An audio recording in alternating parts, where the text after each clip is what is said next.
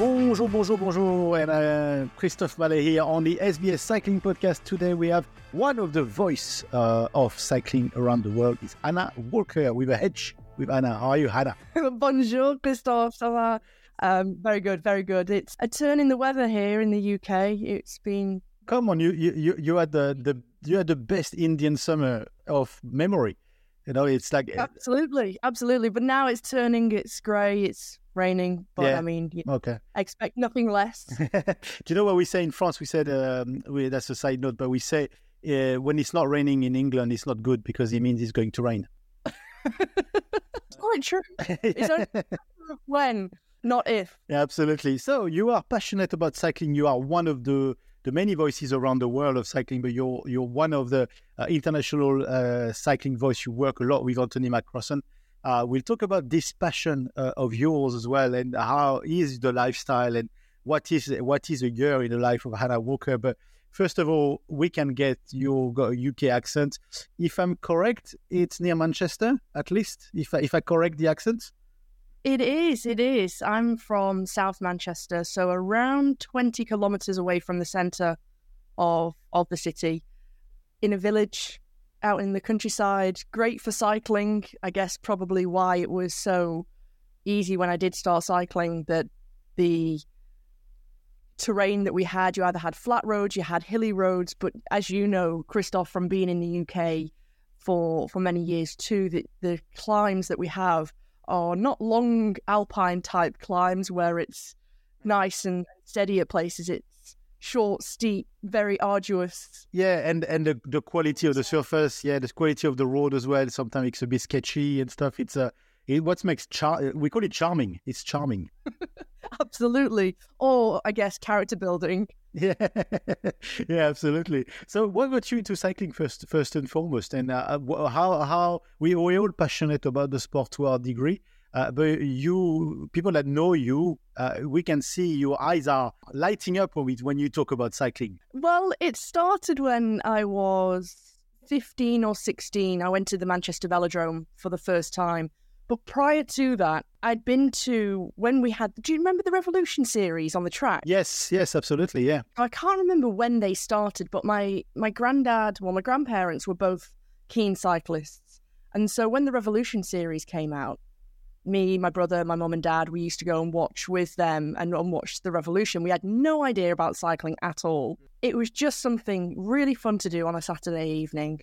Um, it was, I think, four, maybe five events during the winter period, and so that I have to say, wasn't something that I thought. I, I, I didn't begin to watch cycling after being there. I just really enjoyed it as a kid to go and watch. And it didn't make me want to say, I want to take up this sport per se. It was just something that we did because I was doing running and athletics during this time. So, you know, that was my goal. I wanted to, to be, you know, a long distance runner, a cross country runner. And when I, I had an injury when I was 14, and I used to do in the summer, I used to do track, outdoor track, um, and then in the winter, I'd do indoor athletics and cross country. And I remember being at this meet, and it was indoor athletics, and I came off, uh, I finished the race, and something went in my knee, and didn't know what it was, and I just remember being in a lot of pain. And as the course of the week went on, I had a, you know, the swelling was there on my knee. It didn't ease at all. Anyway, after lots of tests with physios and hospital and checks and scans, um, it turned out I had juvenile arthritis in my Ooh, okay. left. So took time to let it rest, see if it went naturally or what what was the next thing. Because every time I tried to do some sort of impact sport, Mm-hmm. it would, it would flare up again. And it must have been 2007, I think. I don't know how. I should actually ask her really because you know it kind of maybe piece the puzzle together. but my mum had seen that you could do taster sessions at the velodrome. So this is where I bring you back full circle now. You could go on a Monday evening and have a taster session, and there was children of, of the same age or teenagers, let's say. And I really enjoyed it. But then Manchester Velodrome was being relayed. So they'd closed the velodrome. And I remember going to Australia to visit some family in Sydney. And then when I came back, the velodrome was closed, and so that was it. I was kind of like, "Oh, I've- done this. I've really enjoyed it, but now what?" Um, so we had to wait for the velodrome to reopen. I think it reopened in 2008, or maybe the sort of that winter crossover between 2007 into 2008, and then yeah, I would go on a Monday uh, r- riding with the club at Sport City Velo. Then you progress to a Saturday morning, which is a three-hour track session, and then you'd progress to a Wednesday evening. So you were doing Wednesday evening, Saturday morning, then you start track league on a Monday, then you did Friday track league. So four nights a week or four days a week, I was at the track and I just built a huge love for it. And it wasn't long after that Manchester hosted the World Championships. Yeah. And of course, it was so successful with Vicky Pendleton winning, and she won the team sprint with Shanaze Reade. Chris Hoy was winning, Bradley uh, Wiggins, and uh, had won the Madison with Cav. I'm trying to think back now. And then I remembered having a camera and I just remember snapping all of these riders when they, they were racing. And I just had a huge love for it. And I think we only had tickets for the first day. And I was a, I was a flag bearer. All of the Sports City Club riders were a flag bearer for each nation. And so we got ticket included in that for us and our family for the first day. And then we saw someone had some tickets for the next day. So I was like, oh, let's get tickets. Got tickets Yeah. for the next day. Got tickets for the day after that. Then it was the weekend, which is obviously always The busy, the ZB, the busy one. busy period, Saturday, Sunday. And you know what they're like. They're like gold dust. Ended up getting some tickets. So I ended up going every single day and I was just hooked on it. And we, we had Sky TV at home. So then you're right into the season. So then you start watching all the races. I, I just formed a huge love for the sport and a huge passion for it. And then, of course, you start racing more and more. And it's, it's interesting what you say because it, it proves that the infrastructure needs to be there. But when you are close to something like, I mean, the Manchester Velodrome is a world class velodrome, but uh, it doesn't have to be a world class velodrome, but you need to have access to an infrastructure. And it's true, road cycling, we keep thinking, oh, you can go on the road, but parents are more and more scared to get their kids on the Yeah. road. But when you have a safe infrastructure like a velodrome, then you can, we, we can see the smile on your face when you go back to these days in your mind. Uh, it, it's pure pleasure. Absolutely, absolutely. And it's like what I said, I've, I'd been watching cycling even when I was eight, nine, ten years old. But just because I'd gone to the races, it didn't necessarily make me think, I want to do that because I was already hooked on something else. And you look at these these races at the time at what was the Revolution series, and to you, uh, and especially to to to me as a child, you think, well, there's no way I could do that. And I remember my grandma saying, would you like to do that? And I said, oh, yeah, I can bring my mountain bike. And she was like, no, actually a different bike to what you ride out on the, you know, playground, whatever, in the garden. Uh-huh. It's a special bike. And you're like, um, and I remember, for example, when I used to go and stay at my grandma and granddad's house, they only lived a couple of miles away. And every Sunday morning, he'd be out on a club ride. And this is when, again, when we were kids. And we'd be like, look at that bike. Look how strange the handlebars are got drop handlebars, and it you know it Yeah. seems it's to- totally strange to you as if you're not into it, and then you start racing, and then it's yeah, I think what's interesting with your case as well is it's how you are a true example of how British cycling developed in those years. Uh, I'm not saying it was rubbish before, but it was not as good as he went through all this period of Sky and dominating on the track. And this is those years. We're talking those those, those decades. This is where British cycling, in the lead up to the London Olympics, completely blew the place apart. absolutely. And when you, I guess, when you take a look back, and of course, even though I was only getting into the sport in 2008, let's say the beginning of, so I was um, 15 at the time, yeah, turning 16 in the in the summer. It was the beginning of this constant winning approach. And so for me, I've grown up knowing that British athletes have dominated on the track and then on the road, and then having a world tour team in Team Sky and having Tour de France success. I think, well, we are certainly very, very fortunate to have seen it all. But I think you almost take it like, well, where's the next talent coming? Where's the next big winner coming? And I remember saying to, you know, mm. talking to my granddad about it, and he's been following the sport for ever since he was a young child. So he's gone through what 70 years of following the sport and never seen someone win the Tour de France and to see all this success. And it's it's sad because he, he passed away a few months just before Sir Brad won the tour and he never got to see it. And it's uh, it, sting, it stings you, Hannah. I, I tell you, I give you a personal story. Uh, my, it's completely different sport. It's football. But my granddad learned that France was going to host the World Cup in '98. Huge, huge, huge, huge fan of football of France. He was Italian, but huge fan of the French team. Likewise, all his life never won anything, and he passed away only a few years before the World Cup that they won. So he's never seen it. And and like and in my lifetime, I've seen them win twice the World Cup. So it's some like for my family, it's like for my daughters, it's a normality. Yeah. France wins World Cup, but for him, all his life, he never. So I, I completely, hundred percent relate to your story. It's yeah, gives you goosebumps. I just gonna, I just, I have, I have goosebumps. I have goosebumps. I do because, yeah, for for us now, you know, whether that's football or cycling, in our respective nations, we've only ever known them to be successful yeah. and being being a dominant team or a nation. And so I think when you see all those who have come before this generation of or, or the success from 2008 until now, but you see all of the professionals, whether that be on the road or track, who have come before those and what they had to endure, had to go through. The conditions, of course, very, very different. But of course, that lifestyle too of yeah. racing in the summer months or, you know, sort of spring into end of season and then going working on a farm from October until February, for example. And so it's very different to, well, it's just very different, yeah. It?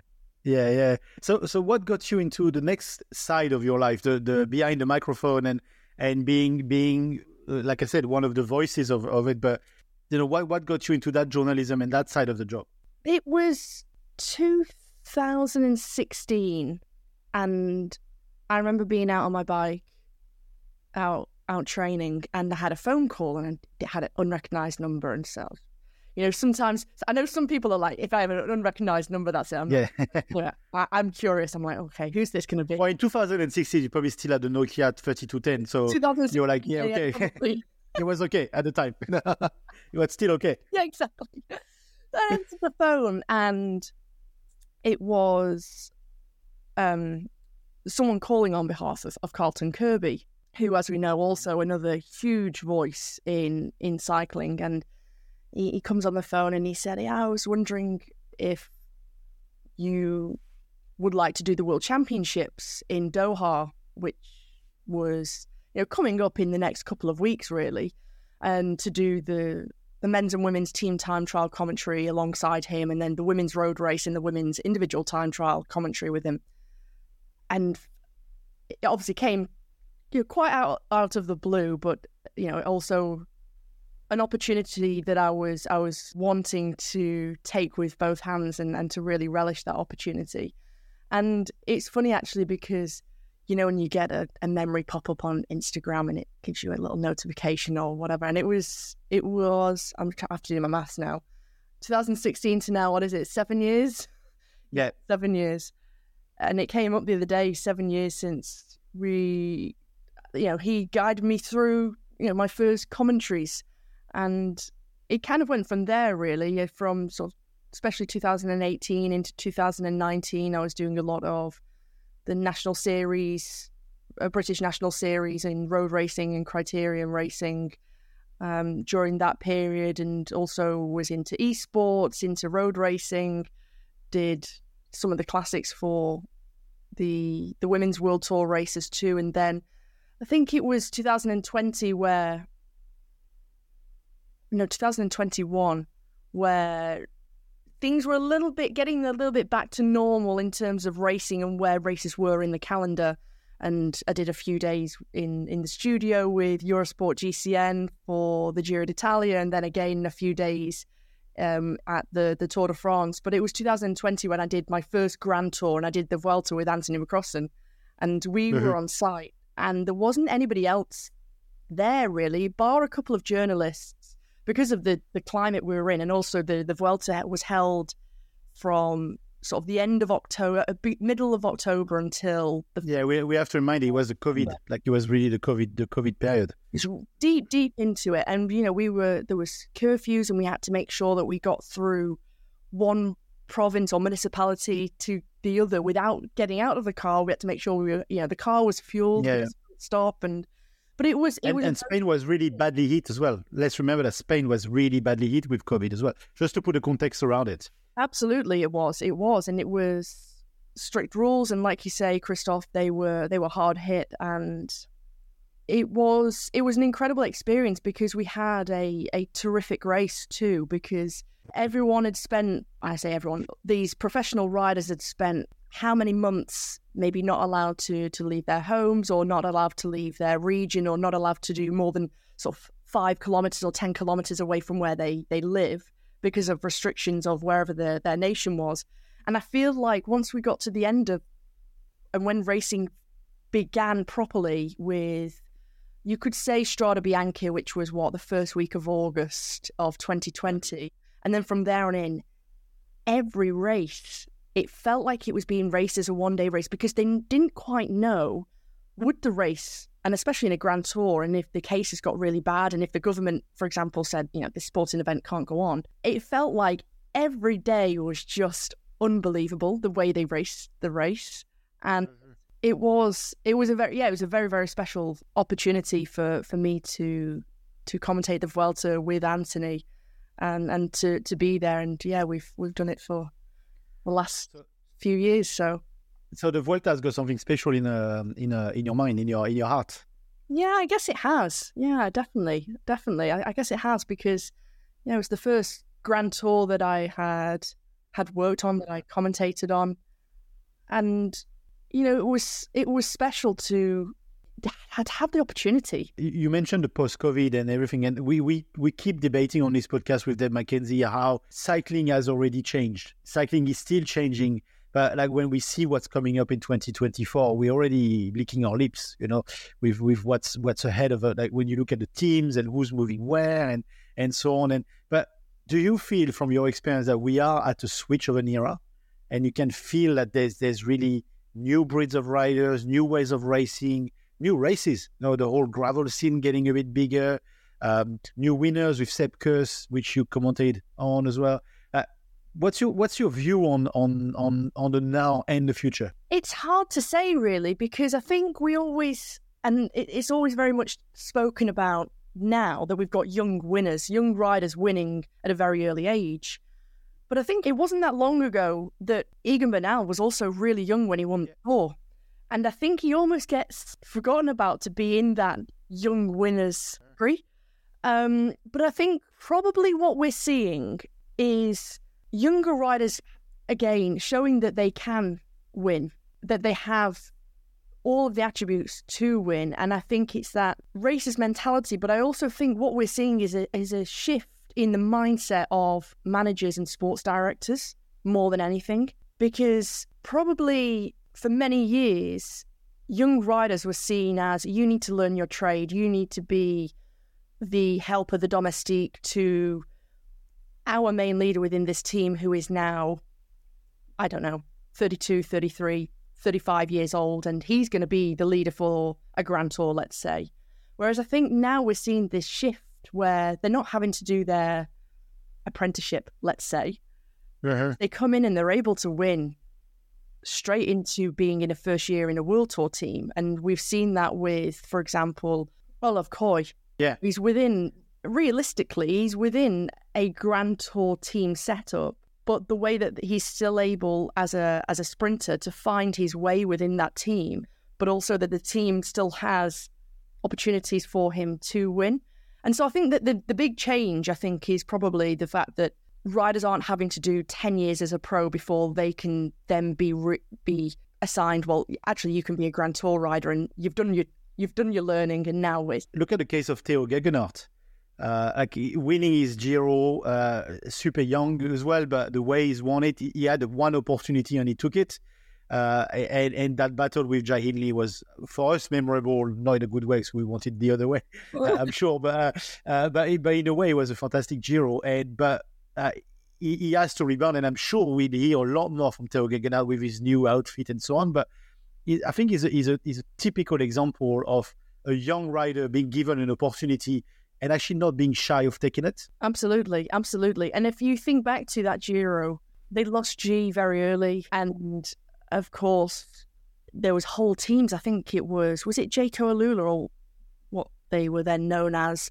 Their whole team had to pull out because there was one mm-hmm. COVID case, and so when you take a look took look through and you saw yeah, Filippo Ganna, for example, winning road stages of that particular Giro d'Italia, and then of course the way in which Tao had, had won, it was you're quite right, Christoph, in saying that it was a, an opportunity that present was presented to him, and he, he took it with with both hands, and it was still so close all the way until that final time trial. So you know, for for him this year, I was at the the Giro d'Italia this year too with with Eurosport as a reporter, and he was looking in such good form. It was heartbreaking to see him crash out like that, and as a consequence, hasn't raced. You know, unbeknownst to him, that was his last race for the Ineos Grenadiers before yeah, yeah, yeah. moving to Lidl-Trek next year. But it's He's probably the best move he needed, though. He probably needed to get out of the outfit of the Ineos, and because he's been with Ineos and Sky since. Uh, I mean, I think he was there at the the launch of Sky uh, as a as a ten year old boy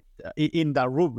yeah, so he, exactly. he, had to change a bit of atmosphere. But I've got great hopes for for Tao actually, because I, I really like the guy, and uh, and I really like the attitude. So I hope he does he does very uh, very well. What what what makes you love cycling these days? You know, it, it's because it's not all about winning. There's so much more about cycling. It is, it is. And I think in terms of the racing side of things, I think it's everything combined. It's the characters that are within this sport, both in the the male and female pro peloton. I think it's also how different the races are too, because I think a lot of a lot of the time people want to compare the two, and they're totally different, and rightly so. And so I think it's always the unpredictability of it and the close rivalries, but I think it's also the deeper stories from what we see that emerge from cycling. And why did someone start cycling in the first place?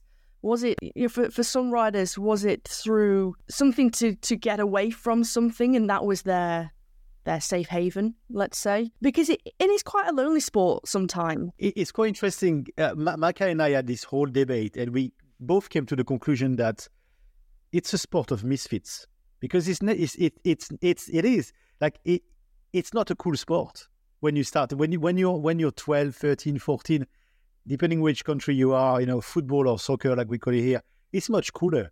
You know australian league is much like, there's so many other cool sports you can do as a as a teenager. So the, therefore the, the, kids that are getting into this thing they're not necessarily the cool kids you know uh, and it's okay. It's okay to say this it's okay because we're a huge group of us all together. So we all misfits. So we all sort of somehow get along together. You know? it's quite right. I remember riding to school. It was when I just started, and I was like, oh, "This is this is cool. I've got this this old road bike. It was an aluminium frame, so it was you know before I had a carbon bike, and I was like, I'm going to ride to school because that's six miles there, six miles back. You know, just every little pedal revolution could could count kind of thing. And it was also a way in thinking well you, know, you don't have to take the bus to school. And i remember getting to school and everyone was like what is that bike what are you doing? And it was just so uncool. And ne- i never did it again. Everybody was you know you go and you kind of keep yourself to yourself just lock your bike up. And and i just thought i'm not doing this again. It was because it was so uncool. And it was this was before you know, GB had won all the medals in Beijing at the Olympics. So before everyone was like, "Oh, that's we're pretty good at this." It's uh, it's funny. I've got a similar story with rollerblades, but I, I didn't know how to ride rollerblades, and I ended up wanting to go to school with rollerblades, and like it was the worst nightmare and the most uncool thing ever. Things you do when you're kid. Still on, on wheels, but of a different yeah, kind. exactly, exactly. Uh, what is a year like for you? Because you travel a bit. You said you you've done the Giro, you've done the Vuelta, uh, Tour de France Femme as well. Uh, what's your? And we talk about the Tour de France Femme straight after this, but what's your year like? Does it involve a lot of mileage, a lot of driving, a lot of flying, trains? You know, all of the above. I think it's all of all of the above. Tick tick all of them between driving, getting the train, flying. It's generally starts off when I'm away, let's say, is Paris Roubaix, generally the, the first race of the season. Then I'll do the those spring classics and then into the Ardennes classics. So Amstel, Flèche, Liège. Straight well, what are you into then? End of end of April and then the Giro um, is knocking at the door. Uh, Giro. Yeah, Giro's knocking on the door. So that's something that I have loved to do and be on site as a reporter with with Eurosport for the Giro for the last two years. And the Giro is also a special race, I have to say. It's it's got a real real in terms of the the parcours, the country, the riders that that race that that particular Grand Tour, and of course it, it kickstarts the first of the three.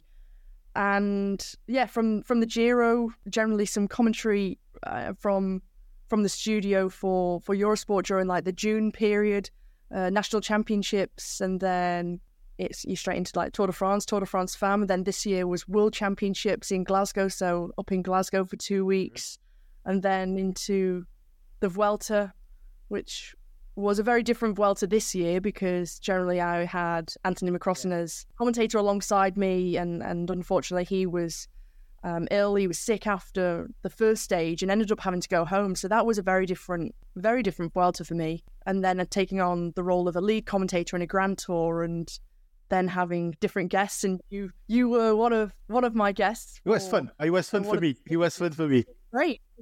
I, I, loved it. It was good. But uh, how, how did you take on that role? Like, how did you take on this whole thing, the whole Vuelta, being the lead comms and stuff? It's it's again, it's not so much an opportunity because you're you're filling in for Anthony, but there's a bit of sweet as well, not knowing if Anthony was going to be okay. He's okay now, so that's uh, that's fine. Yeah, we should, we, we should say, say that he's he's, he's very fine, and, and we love Anthony. But uh, for you, was like, I mean, show must go on. This is the thing. The race doesn't stop. It doesn't stop for anything. It doesn't. It doesn't. And so for me, it was. I think because we had no other op- uh, choice, and there was no other solution it was the Sunday stage, so stage two, and it was like, well, you're going to have to do the commentary. and you, don't have two minutes to um and ah and think about it. You just have to go and do it. And I did the stage on my own. And then I had different guests along the way for the next, well, practically three weeks. And I took on sort of the anchor, let's say, as, as a lead commentator. And then the guests that I had coming in and, and yourself likewise would then come in and, and join me and provide insights. And so I don't know. I think I just uh, you can't think about it too much, and you didn't have time to think about it. You was just you had to do it, and it was you know I'd done already some lead commentary. Well, I already had done lead commentary anyway, so I didn't feel. Of course, you you feel a little nervous, and I think that if you didn't, you would. I think it's good to feel nervous. Yeah. So you know, it, it it definitely was. Mm-hmm. Uh, yeah, never, ne- not to do it again straight away. That's the thing. You want, you want Anthony yeah, back. I think.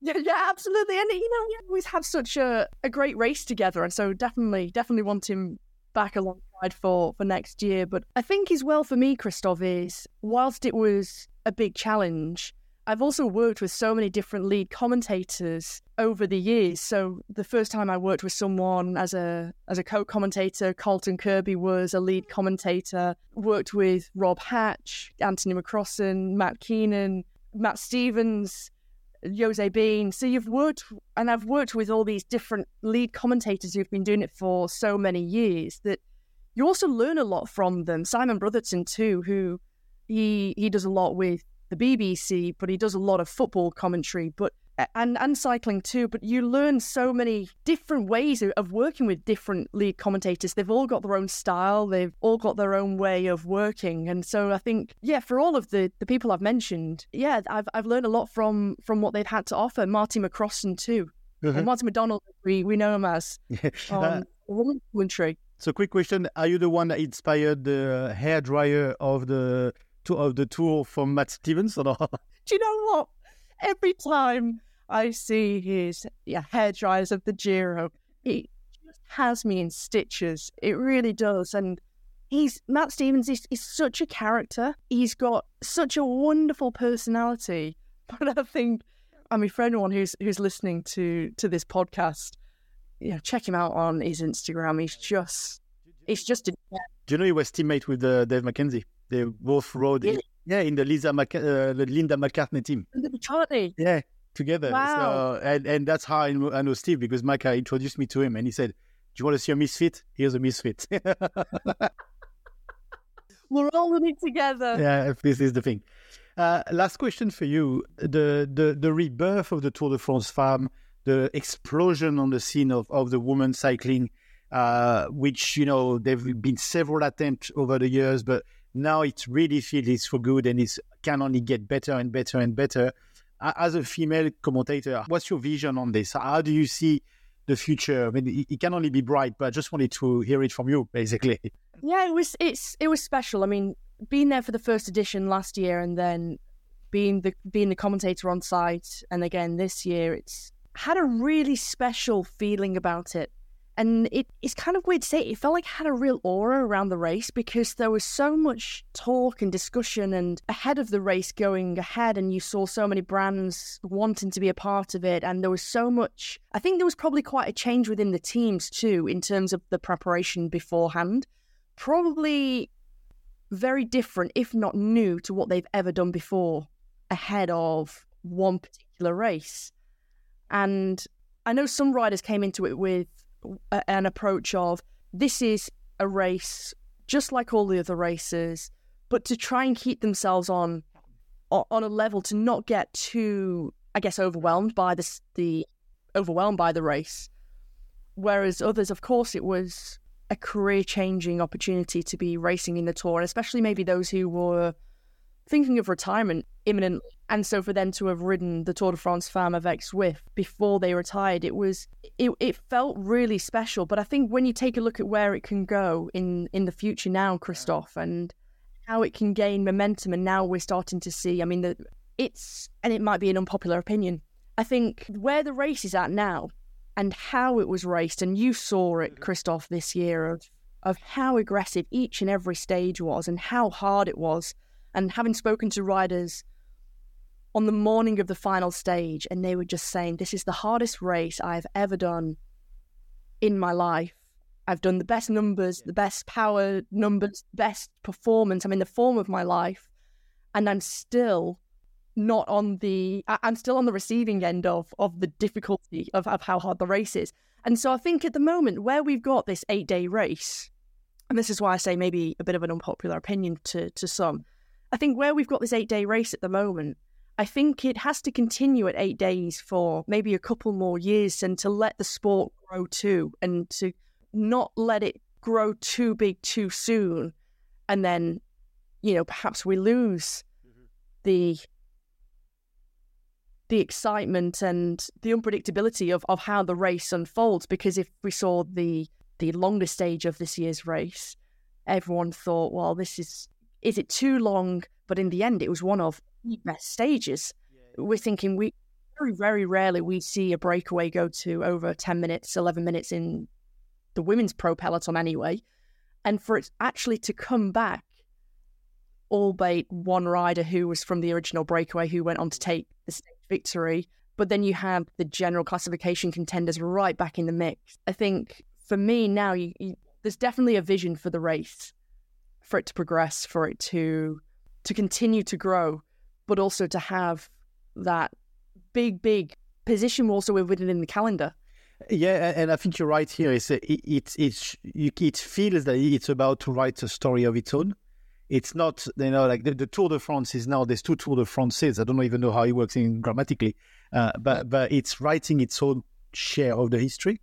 Uh, and, and I think I don't know if I could phrase it well, but what I've loved this year of the Tour de France is most people stop to be amazed, going, "Oh, they're women racing." No, they were they are racers you know Yeah, and and i think they st- uh, they stop being amazed in the best way possible you know they they stop being oh good on them no it's actually proper racing and it was just fantastic racing all the way through I totally agree. Totally agree. And I think when you see the Tourmalet stage, and Yeah. there hasn't been that many races or Tour de France stages that have finished on the Tourmalet. Mean, actually, when you take a look down the history, because it's this this mythical climb, it's this climb that everybody knows about. Actually, there hasn't been that many races that have finished, and, and riders who have won atop of the Tourmalet.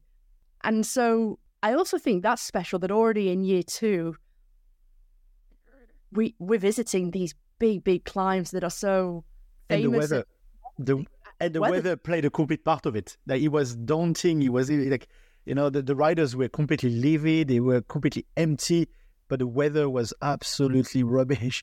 But in, in a good way. Like, let's face it, we couldn't see five meters away from it. No, uh, well, but that just added so much to it. 10 minutes earlier to that, it was blue sky, Yeah. really warm. and then you could watch the clouds roll in. And I think, and I think also where it was positioned, you know, the stage, it was a, Yeah. an evening stage, a, a late evening stage. It, it was, it was perfect in terms of the way it all unfolded. Absolutely. It's been lovely talking to you, Hannah, and uh, hopefully to uh, to many other encounters. We'll meet you again uh, all across maybe the, the the tour and the Vuelta and the Tour de France Femme and everything. But it's always a, a pleasure to have you on SBS. A pleasure to have your smile and uh, and your lovely accent as well. And, and and it comes from the, from the heart because I've got an accent as well, so I can say this. You know. That's okay. Accents are good. That's all right. Thanks very much for having me, Christoph. Thank you. It's been a pleasure.